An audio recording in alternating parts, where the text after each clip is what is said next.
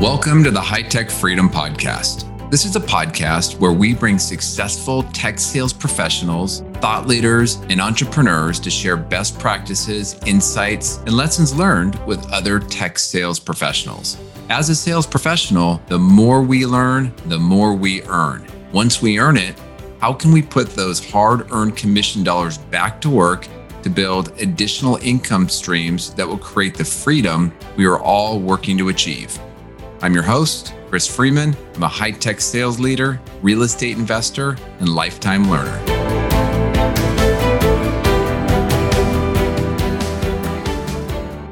Welcome back to the High Tech Freedom Podcast. I am so thankful for you being here today. And this is a real short episode on something that I have to admit, it's just kind of bugging me a little bit. My topic today is slowing down does not mean stop. So, in a recent episode, I talked about the need to sometimes slow down in your sales process, in your territory plan, in your general approach in order to figure out what you need to do to grow and ultimately sell more. So, for example, if you're a hard charging sales professional, you might be going 100 miles an hour, you might be going 100%. At times, it's healthy to slow down to 70% or 70 miles an hour before you hit those curves so you can plan on what you want to do to handle the curves. Here's where I'm bugged. I get concerned about all this talk that I see social media, life coaches, gurus, or wherever you get your content about this idea of slowing down, you know, living in the moment, find your purpose, find your why. I mean, that stuff's all important, but if a person has a tendency to want to avoid doing the hard work, it's really easy to hear some of this content, some of these things being said, and not really slow down, but like just stop or at least slow down way too much. And, you know, and I, I think, you know, the reality is these are all really good people saying, you know, good and important things, but they're not talking about slowing down to stop. Um, you know, that's not the message, but you know, I think what's what I see more and more and what I worry about is I've spent time with a number of people in all stages of their career, young, early career, mid-career, late career, and they're slowing down. And you know, good for them, but guess what else is happening? They're not making any money. Now, I'm not judging anybody for anyone's choices. But if you, this is a sales podcast, and if you want to be incredibly successful in sales over a long period of time, you have to go fast, you have to go hard. When you do slow down, you're slowing down from 100 to 70.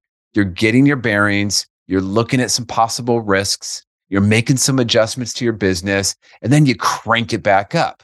This is what the top 10% of top performers top earners. This is what they do. You can call them A players, you can call them hyper focused, you can call them hard workers, call them whatever label fits. But this is foundational to the success of a high performing sales professional. Now, I have some friends that uh, are in 100% commission jobs or very heavy based commission jobs, and they do very well. And it's so interesting to see how differently they work and how differently they approach their day versus the bulk of my contacts that are in, you know, technology sales and they're in that kind of 50 50 plan, right? 50% of your compensation is base and 50% of it is commission. This is one of the reasons why I've always liked highly leveraged commission plans. It definitely weeds out the B and C players. Now, by the way, being a B or C rep, it's not a personal criticism on someone's individual personality. In many cases, it's just a representation of someone not putting the work in to be an A player. They're not going 100%. So, this is a little bit of a ramble. I'm not giving you any specific directions. I just wanted to share a few thoughts because I do believe that you know there's nothing like good old fashioned hard work in sales. Our sales profession it's harder than it's ever been. Post pandemic, people are hard to meet with in person.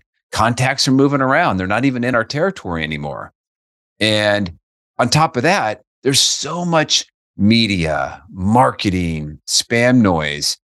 Your customers are overwhelmed. So it's hard to get noticed as a sales rep. It's hard to get noticed as a company. And I just truly believe that the idea of hard work has taken a back seat to a lot of other stuff. Again, nothing wrong with that if that's how you want to work. But if you want to crush it in sales, that it just doesn't work.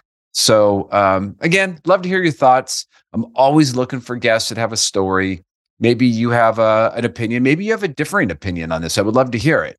But uh, thanks for listening. If we're not connected, please reach out and share whatever you would like to share about the podcast. Until next week, make this your best week ever. Thanks again for joining us today. To get more sales and real estate tips, you can subscribe to our newsletter at hightechfreedom.com. You can also join our private Facebook and LinkedIn group that is exclusively for sales professionals. If you found a nugget of good information in the podcast, please subscribe, give us a positive rating, and write a review. If there is a topic that you would like us to cover in the future, please send us a note through our website at hightechfreedom.com. Until next week, make this your best week ever.